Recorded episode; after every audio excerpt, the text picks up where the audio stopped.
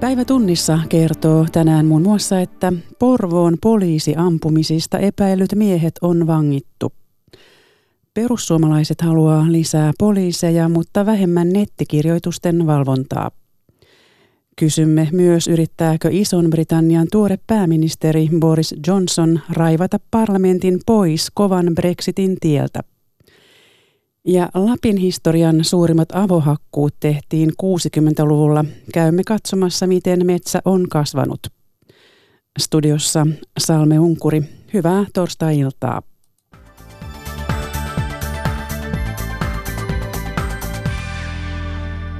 Itä-Uudenmaan käräjäoikeus on vanginut Porvoon poliisiampumisista epäilyt kaksi miestä. 25-vuotias Raimond Granholm ja hänen 30-vuotias isoveljensä Rickard Granholm vangittiin todennäköisin syin kahdesta murhan yrityksestä epäiltynä. Istunnot käytiin suljetuin ovin eikä poliisin näytöstä tai tutkinnan vaiheista kerrottu julkisuuteen. Vangitsemiskäsittelyjen jälkeen keskusrikospoliisin tutkinnanjohtaja Kimmo Huhtaaho vastasi niukasti median kysymyksiin. Mutta onko se nyt selvinnyt tutkinnan aikana, että heidän tarkoituksena oli nimenomaan vahingoittaa poliiseja, tämä oli isku poliiseja vastaan? Siis tämä on ollut tahallinen teko. Se, se kertoo siitä, että on ollut tarkoitus tehdä juuri se, mitä on tapahtunut. Voidaanko sanoa, että tämä kokonaisuus on paljon laajempi kuin pelkästään tuo sunnuntai vastaisen yön tapahtuma? Poliisi ottaa sen huomioon paljon laajempana kuin mitä on tapahtunut sunnuntain vuorokauden aikana. Syytteet miehiä vastaan on nostettava 24. tammikuuta mennessä. Perussuomalaisten puheenjohtaja Jussi halla vaatii järeää lisäystä poliisien määrään. halla mielestä poliiseja pitäisi olla suhteessa sama määrä kuin Ruotsissa, jolloin suomalaispoliisien määrä nousisi nykyisestä 7200 10 600. Halla-ahon mielestä poliisi myös käyttää nykyisiä resurssejaan väärin, esimerkiksi nettikeskustelujen vahtimiseen. Joensuussa eduskuntaryhmän kesäkokouksessa halla perusteli poliisikunnan lisäystä sillä, että nyt tuhannet rikosilmoitukset jäävät tutkimatta. Monissa niin sanotuissa vähäisissä rikoksissa selvitysprosentti on romahtanut. Ja tyypillisesti kyse on juuri tavallista ihmistä koskettavista rikoksista, kuten varkauksista ja lievistä pahoinpitelyistä. Tämä on vaarallista kehitystä, ja lainsuojattomuuden tunne, jos mikä, nakertaa sitä yhteiskunnallista luottamusta, jonka tärkeydestä kaikki nyt puhuvat. Pelkästään rahan määrä ei kuitenkaan ratkaise. Oleellista on myös se, mihin rahaa käytetään. Tarvitsemme henkilöstöä oikeiden rikosten tutkintaan ja ehkäisyyn, emme ihmisten somepuheita kyttääviä vihapuhepoliiseja. Näin Jussi halla Opetushallitus haluaisi lisätä miesopettajien määrää parantaakseen poikien koulussa pärjäämistä. Poikien oppimistulokset ovat heikentyneet merkittävästi tyttöihin verrattuna. Miesopettajia toivottaisiin varhaiskasvatukseen ja alakoulun kahdelle ensimmäiselle luokalle. Titta Puurunen. Suomalaiskoululaisten PISA-menestys on rapissut viimeisten 14 vuoden aikana ja erityisesti poikien koulumenestys on ollut tyttöjä heikompaa. Opetushallitus haluaisi lisätä miesopettajien määrää päiväkodeissa ja koulujen alaluokilla poikien oppimisen parantamiseksi, sanoo opetusneuvos Eija Kauppinen opetushallituksesta että pitäisi huomioida se, että myöskin niin kuin alkuopetuksessa ja varhaiskasvatuksessa olisi tarjolla tavallaan miesmalleja niin sanotusti, että olisi lapsille malleja siitä, että, että esimerkiksi lukeminen on kiinnostavaa tai vaikka kulttuurin harrastaminen olisi mahdollista. Lastentarhan opettaja Matti Santala ei ole opetushallituksen kanssa samaa mieltä. Ehkä se on enemmän persoonakysymys. Itellä ainakin omalla persoonalla kun tekee sitä työtä ja se ehkä vaikuttaa, että erilaiset persoonat sit lapsissakin hakeutuu enemmän niin kuin mun luokseen ja mun juttusille ja se on ehkä enemmän siitä kuin siitä sukupuolesta. Poikien heikentyneen koulumenestyksen taustalta löytyy tutkijan mukaan monia eri syitä. Kodin riittämätön tuki vaikuttaa poikiin enemmän kuin tyttöihin. Pojilla on myös enemmän hankaluuksia opettajien kanssa – Auttaisiko miesopettajien määrän lisääminen poikia? Siihen tutkijalla ei ole suoraa vastausta. Tutkija Jouni Vettenranta Jyväskylän yliopistosta. Nämä tutkimustulokset ei varsinaisesti tähän vastaan, mutta kun hän lapsi siirtyy päivähoitoon, niin sitten siihen tulee paljon muita aikuisia. Ja jos siellä päivähoidossa niin on etupäässä naispuolisia henkilöitä, niin silloin se poikien roolimallit on huomattavasti kapeampia kuin, kuin tytöillä. Ja tällä puolella tietysti jotakin vaikutusta olla. Opetushallitus pyrkii parantamaan poikien oppimistuloksia kaikkiaan 12 toimenpiteellä, mutta pienempiä opetusryhmiä ei listalla näy. Lastentarhan opettaja Matti Santalan mukaan se auttaisi poikia kaikista eniten. Pitää lähestyä se oman lap, niin kuin sen lapsen niiden mielenkiinnon kohteiden ja, ja toimintatapojen mukaan. Toiminnallisuus on se, mikä itseäkin kiehtoo, niin kyllä se on ehkä se päivän sana. Yksilöllisempää opetusta ja pienempiä ryhmiä.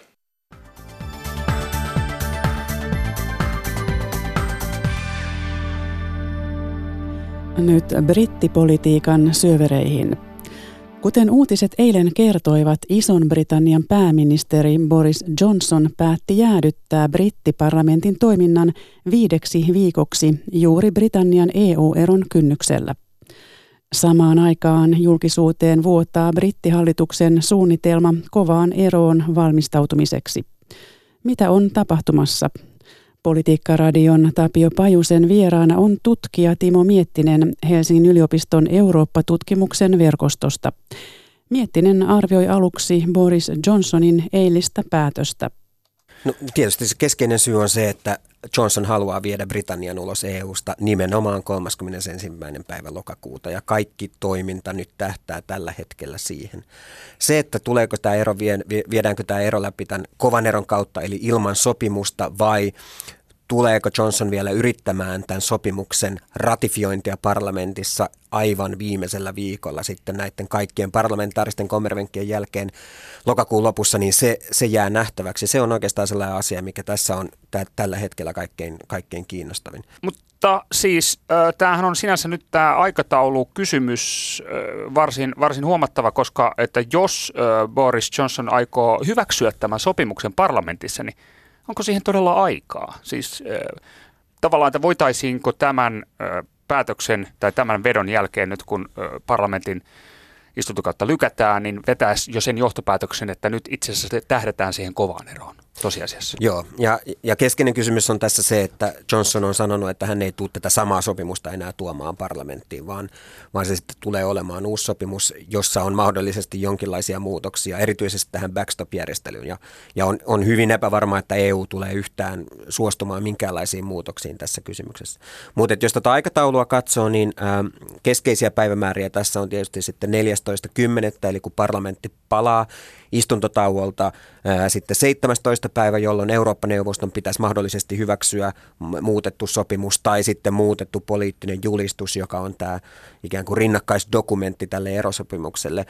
Ja sen jälkeen parlamentti äänestää ensin tästä hallituksen ohjelmasta noin 22. tai 23. päivä ja vasta sen jälkeen siinä on viikon aikaikkuna, jolloin ei pelkästään tämä erosopimus pitäisi saada ratifioitua, vaan kaikki se lainsäädäntö, joka liittyy tähän ää, mm, erosopimuksen mm. ja, ja tämän siirtymäajan ää, siihen liittyviin järjestelyihin. Ja tämä on hyvin, hyvin tiukka aikaikkuna. Tietysti voidaan sanoa, että aikaikkuna oli tiukka myös maaliskuussa, kun Teresa May toi näitä erosopimuksia äänestykseen. Hän toi noin kaksi viikkoa ennen ja sitten oikeastaan kaksi päivää ennen vielä tämän viimeisen äänestyksen. Mutta siinä se ero oli se, siinä, että Teresa May oli sitoutunut siihen, että Britannia voi hakea tämmöistä teknistä lisäaikaa tämän lainsäädännön implementoimiseen. Mm. Ja nyt Johnson on hyvin tiukka ollut tässä, että hän ei tule tällaista teknistä lisäaikaa hakemaan, vaan nimenomaan tämä 31 lokakuuta on tämmöinen do or die päivämäärä. että silloin silloin niin kuin ratkaistaan tämä silloin Britannia lähtee, kävi miten kävi. Mm, eikö toi tarkoita siis sitä, että aika käytännössä de facto loppuu kesken siis? No kyllä tässä skenaariossa niin se aika on, aikaikkuna on todella tiukka tämän lainsäädännön läpiviemiseen, jos tämä on se skenaario. Mutta tietysti tässä on vielä sitten parlamentilla mahdollisuuksia puuttua tähän, tähän tilanteeseen ja ja esimerkiksi pakottaa hallitus hakemaan tätä lisäaikaa? No joo, tämähän on mielenkiintoinen kysymys ylipäänsä siis se, että onko tämä nyt lähtökohtaisesti kuinka skandaalimainen veto tämä parlamentin äh, istuntokauden lykkääminen, siis, koska nythän päädyttiin siis, no ensinnäkin puhtaasti se kysymys, että voiko näin toimia nyt, mutta sitten myöskin tämä istuntokauden lykkäämisen pituus, tämä viisi viikkoa. Et miksi juuri viisi viikkoa, mihin sillä kenties pyritään? No varmaan keskeinen syy on se, että sitten kun on, on tämä kahden viikon aikaikkuna, niin jos parlamentti sinä aikana antaisi epäluottamuslauseen hallitukselle, niin hallituksella on sitten kaksi viikkoa aikaa siinä yrittää koota uutta hallitusta ja silloin tämä, tämä aika yksinkertaisesti loppuu kesken tämän 14 päivän jälkeen. Eli varmaan se on niin kuin, suunniteltu siten, että jos ja kun parlamentti palaa istuntotauolta 14. päivä lokakuuta, niin siinä sitten tämmöisen niin kuin epäluottamuslauseen käyttö niin halutaan pelata pois. Mm. Tai ainakin siten pelata pois, ettei vaaleja ehditä järjestämään ennen ää, tätä lokakuun loppua. Niin ero astuisi voimaan joka tapauksessa, että vaikka tällainen... Joo, eli siis kyllä tämä Johnsonin strategia tämä on niin kuin hyvin hiottu ja, ja tehty sitä silmällä pitää, että nämä kaikki mahdolliset ää, ikään kuin vastatoimenpiteet yritetään mahdollisimman hyvin ää, pelata pois mm. tai niiden vaikutus yritetään minimoida. No se ei vielä tarkoita sitä, että ne on, ne on kokonaan onnistettu estämään. Eli tässä nyt kun syyskuussa ensi viikolla ää, parlamentti palaa istuntotauoltaan, niin kyllä silloin on vielä teoreettisesti ainakin mahdollista, että ää, oppositio jos pystyy muodostamaan yhteisen strategian, niin lähtee viemään eteenpäin sellaista lakimuutosta, joka sitten pakottaisi hallitusta hakemaan ainakin tätä lisäaikaa ää, tälle Brexitille. Toinen vaihtoehto on se, että sitten hyvin nopeasti pyritään ää, antamaan hallitukselle epäluottamuslause, jonka kautta sitten mahdollisesti pyrittäisiin pakottamaan – hallitus uusiin vaaleihin tai Britannia uusiin vaaleihin mm, vielä ennen tätä Brexit-takarajaa. Mutta tämäkin on hieman vaikea strategia, koska sitten hallitus on, on ilmoittanut, että he, he käyttää kaiken mahdollisuuksien rajoissa olevan pelivaran sen estämiseksi, että nämä vaalit tapahtuisi ennen tätä lokakuun loppua. Eli, eli he, heidän, heidän pelisuunnitelmassaan, jos nyt ensi viikolla tämmöinen epäluottamuslauseäänestys tulisi, niin he pyrkisivät siirtämään nämä vaalit marraskuun alkuun. Mm, se, onko se on siis mahdollista?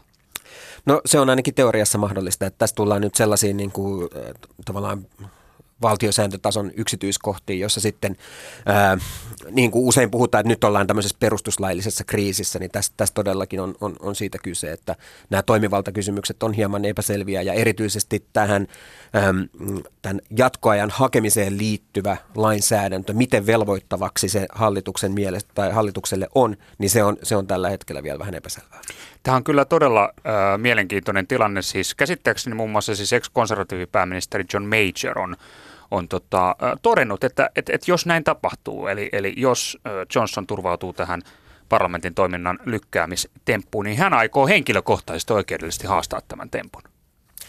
Kyllä. Voisiko sellainenkin olla mahdollista? Siis henkilökohtainen haaste. No on, on tietysti mahdollista, mutta se ei varmasti tämä ongelmaa poista, että se, että oikeusasteesta sitten jonkinlainen tuomio tälle tulisi, niin mä luulen, että se, siinä varsinkin tämän tyyppisissä toimenpiteissä aika, aika kyllä tulee loppumaan kesken. Että, että ongelma on se, että, että nykyisen lainsäädännön mukaisesti ja EU-oikeuden mukaisesti Britannia on lähtemässä nyt 30. päivä lokakuuta ja jos tässä ruvettaisiin niin oikeutta käymään niin kuin valtiosääntötason kysymyksistä, niin en usko, että se päätös tulisi ennen, ennen tätä päivämäärää. Niin, no siis tota, tähän on tota, siis, mitä tässä nyt voisi sanoa, valtakunta natisee liitoksistansa, siis oikeudellisista ja poliittisista liitoksistansa, siis todella, todella rankasti. Voiko se pysyä enää edes koossa? Sehän on se kysymys, mikä tästä nousee. Kyllä, ja ehkä niin kuin, jos, jos ajatellaan niin Johnsonin kannalta, yritetään olla hetken aikaa suopeita Johnsonin näkökulmalle, niin tietysti se, että parlamentti voi ratifioida esimerkiksi tämän erosopimuksen, niin sehän vaatii sen, että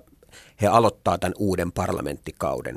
Eli se, että tätä kuning, kuningattaren puhetta lykättäisiin lokakuun lopun ylitse, niin sekä, sekään ei ole myöskään vaihtoehto, vaan jossain vaiheessa tämä parlamenttikausi pitää saada päätökseen. Tässä on nyt puoluekokoukset tulossa, jolloin parlamentti on normaalistikin tauolla.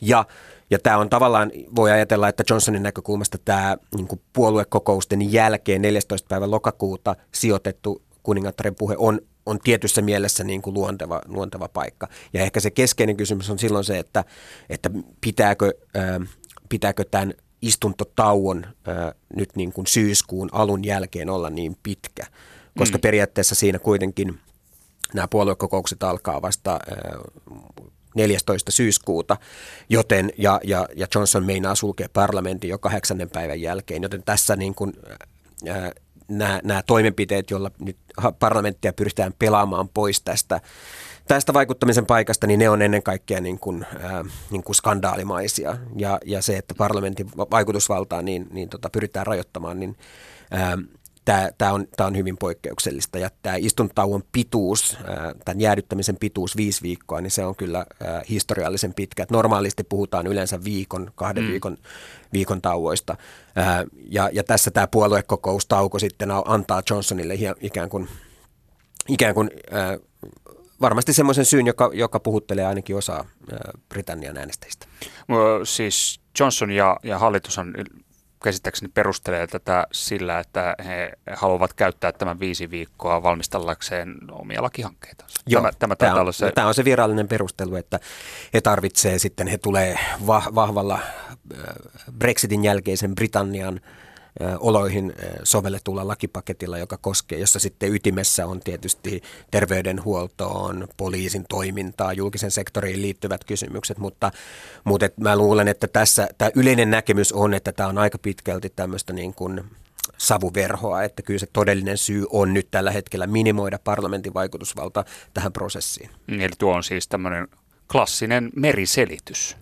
No kyllä se siltä, kyllä niin kuin siltä vai, vahvasti vaikuttaa totesit tuossa, että yritetään katsoa tätä tilannetta Johnsonin silmin, se on, se on tietysti nimenomaan arvokasta ja näin pitää yrittää tehdäkin, niin, niin, niin onhan totta, että, että siis tämähän on äärimmäisen pitkät valtiopäivät. Siis, onko historian pisimmät vai miten yli 400 päivää muistaakseni? Joo, yli 400 päivää ja ainakaan sitten 1600-luvun niin näin pitkää, näin pitkää tota, parlamentin istuntoa ei ole, ei ole, tota, ei ole ollut.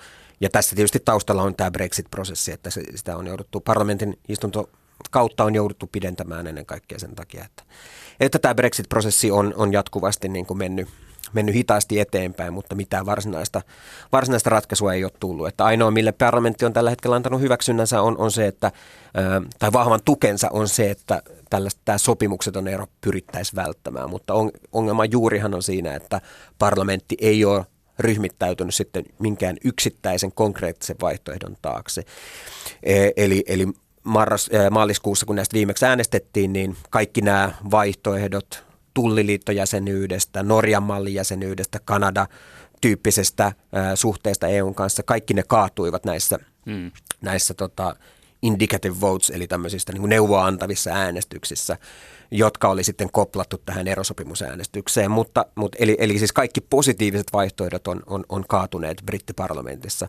Ja sen takia monet ajatteleekin, että nimenomaan uudet vaalit olisi tällä hetkellä se tapa päästä eteenpäin, koska silloin nämä puolueet joutuisi aidosti kampanjoimaan jonkun positiivisen vaihtoehdon puolesta – jolle sitten parlamentti voisi antaa tukensa. Mm.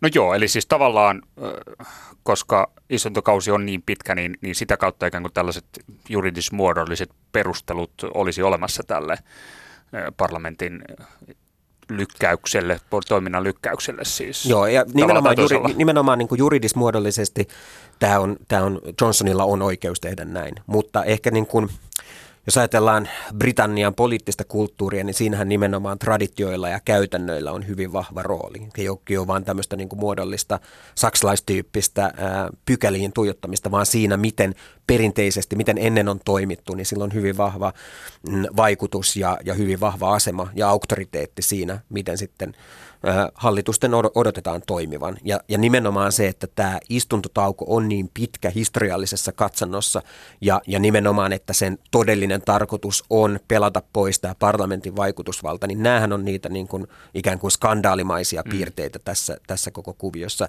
Ei niinkään se, että siinä olisi joku juridismuodollinen pykälä, jota, jota vastaan hallitus rikkoisi. Mm. No sekin on tietysti nyt nostettu kuitenkin esiin tässä, että entäpäs jos niin kuin kuningatar olisikin sanonut, että – ei muuten, että äh, tämä ei vetele. Minä en halua sitoutua millään tapaa tällaiseen suunnitelmaan. Niin, olisiko se ollut mahdollista periaatteessa? Siis? Mm, periaatteessa kai kuningatar olisi voinut kieltäytyä tästä ja, ja mahdollisesti ehdottaa jotain toista päivää, mutta ei se ainakaan äh, Johnsonilla, tämä aloitteen on tultava äh, hallituksen sisältä. Ja, ja jos ajatellaan, että mikä on niin ää, pitää muistaa, että niin kuin nykyisen parlamenttikauden olosuhteissa tästä erosopimuksesta on äänestetty nyt kolme kertaa. Ja jo silloin kolmannella kerralla oli hyvin epäselvää, että voidaanko tämä tuoda uudestaan äänestykseen. Mm. Ja, tämä, ja tämä parlamenttikauden logiikka on... on Puhemies esti silloin se ei, ää, ei vaan puhemies salli sen nimenomaan Salli. kolmannen kerran, mutta sitten... Mutta ei neljättä. Ei neljättä, Just mutta näin. tietysti Aivan. tämä aika oli jo äh, siinä vaiheessa loppumassa ja, ja, ja tota, Teresa May silloin kesäkuun alussa tai toukokuun lopussa, kun tuli tämä eroilmoitus, niin hän silloin sitten totesi, että ei ole mitään järkeä enää tuoda tätä neljättä kertaa, ei olisi järkeä yrittää. Ja, ja silloin oli myöskin epäselvää, että olisiko puhemies sallinut tätä. Ja nimenomaan tämän parlamenttikauden nyt avaaminen uudelleen tämän kuningattaren puheen kautta, niin se paradoksaalisesti on nimenomaan se reitti, jolla tämä erosopimus voitaisiin tuoda uudestaan parlamentin äänestykseen, mm. jolla, jolla se olisi niin kuin tämä taas meaningful vote ykkönen, eli siis ää, ää, niin kuin tavallaan parlamentti voisi tuoreesti katsoa tätä, tätä sopimusta ja, ja tämän valtiosäännön mukaisesti ää, tuoda se äänestykseen ja silloin puhemiehellä ei ole, ei ole mitään nokan koputtamista. Kyllä, kyllä. Mutta nimenomaan juuri näin, kuten totesit, niin nyt oleellista on se, että se on se viisi viikkoa, että se on niin pitkä tämä tauko. Joo. Se voisi olla siis kaksi viikkoa esimerkiksi aika hyvin. Se voisi ja, ja nimenomaan... Ää, jos, jos niin kuin hallituksen ja parlamentin välinen luottamus olisi kunnossa, niin tietysti silloin avattaisiin keskustelu parlamentille, niin kuin vähän sitä, mitä Teresa Maykin yritti kyllä sitten loppuvaiheessa, että, okay, että, että nyt kun tämä hallituksen esitys ei etene, niin annetaan parlamentille sitten mahdollisuus ää, esimerkiksi neuvoa antavien äänestysten kautta hakea jotain, jotain ratkaisua. Mm. Tai sitten, että et sovitaan siihen, että ää, et tuodaan tämä erosopimus vielä kerran äänestykseen sillä vaihtoehdolla, että, että sen vaihtoehtona on sopimukseton ero.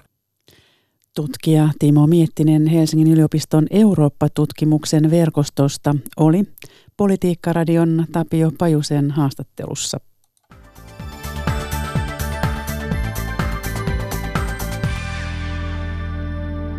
Ja takaisin kotimaahan. Osaran aukeina tunnettu tunnetut Lapin ja Pohjois-Suomen historian suurimmat hakkuuaukeat ovat kasvaneet sakeiksi metsiksi. Parhailla paikoilla on metsähallituksen mukaan monta kertaa enemmän puuta kuin ennen avohakkuuta, yli puoli vuosisataa sitten. Tapani Leisti kävi Euroopan suurimmaksi avohakkuuksi sanotulla Susivaaran alueella Posiolla. Posion Susivaara hakattiin paljaaksi 55 vuotta sitten. Susivaara on osa Euroopan suurinta hakkuaukeaa, joka ulottui Lapin läänistä Posiolta naapurikunnan Pudasjärven puolelle Oulun lääniin. Hakkuaukea tehtiin sodan jälkeen alkaneissa ja 60-luvun puoliväliin kestäneissä metsähallituksen hakkuissa valtion metsissä. Osaran aukean nimitys tulee silloisen metsähallituksen pääjohtajan mukaan. Nyt aukea on historiaa. Susivaarassa humisee 15 metriä korkea mäntymetsä ja ensimmäiset harvennushakkuut tehtiin jo 20 vuotta sitten. Suunnittelupäällikkö Lauri Karvonen Metsähallituksesta. No keskimäärin tällä, tällä alueella on ollut noin 60 kuutiota per hehtaari puuta. Eli nyt jos nämä harvennushakkuut mukaan lukien, nyt tässä tuotossa on ollut noin 200 kuutiota, että se on yli kolminkertainen tuotos siihen puumäärään, mikä tässä on ollut silloin uudistamishetkellä. Hyvin kasvanut paikka on Susivaaran rinteessä parin sadan metrin korkeudella merenpinnasta. Sata metriä korkeammalla Susivaaran päällä metsänkasvu ei onnistunut yhtä hyvin, mutta sielläkin on metsähallituksen mukaan yhtä paljon puuta kuin ennen avohakkuuta. Voisiko tämmöisiä suuria hakkuaukioita suositella vielä nykyaikana? Tänä päivänä meillä täytyy tietenkin toiminnassa ottaa huomioon hyvin monet muut maankäyttömuodot. Näin suunnittelupäällikkö Lauri Karvonen Metsähallituksesta. Valtion suuria avohakkuita tehtiin Lapissa, Pohjois-Pohjanmaalla ja Itä-Suomessa sotien jälkeen 1970-luvulle asti. Sotakorvaukset piti maksaa ja jälleen rakentaa sodan tuhoamaa maata pulavaltiosta hyvinvointivaltioksi. Metsähallituksen mukaan osaranaukeuden hyvä kasvu on hyvän metsänhoidon ja parin viime vuosikymmenen lämpimien kesä- ja heinäkuuden ansiota.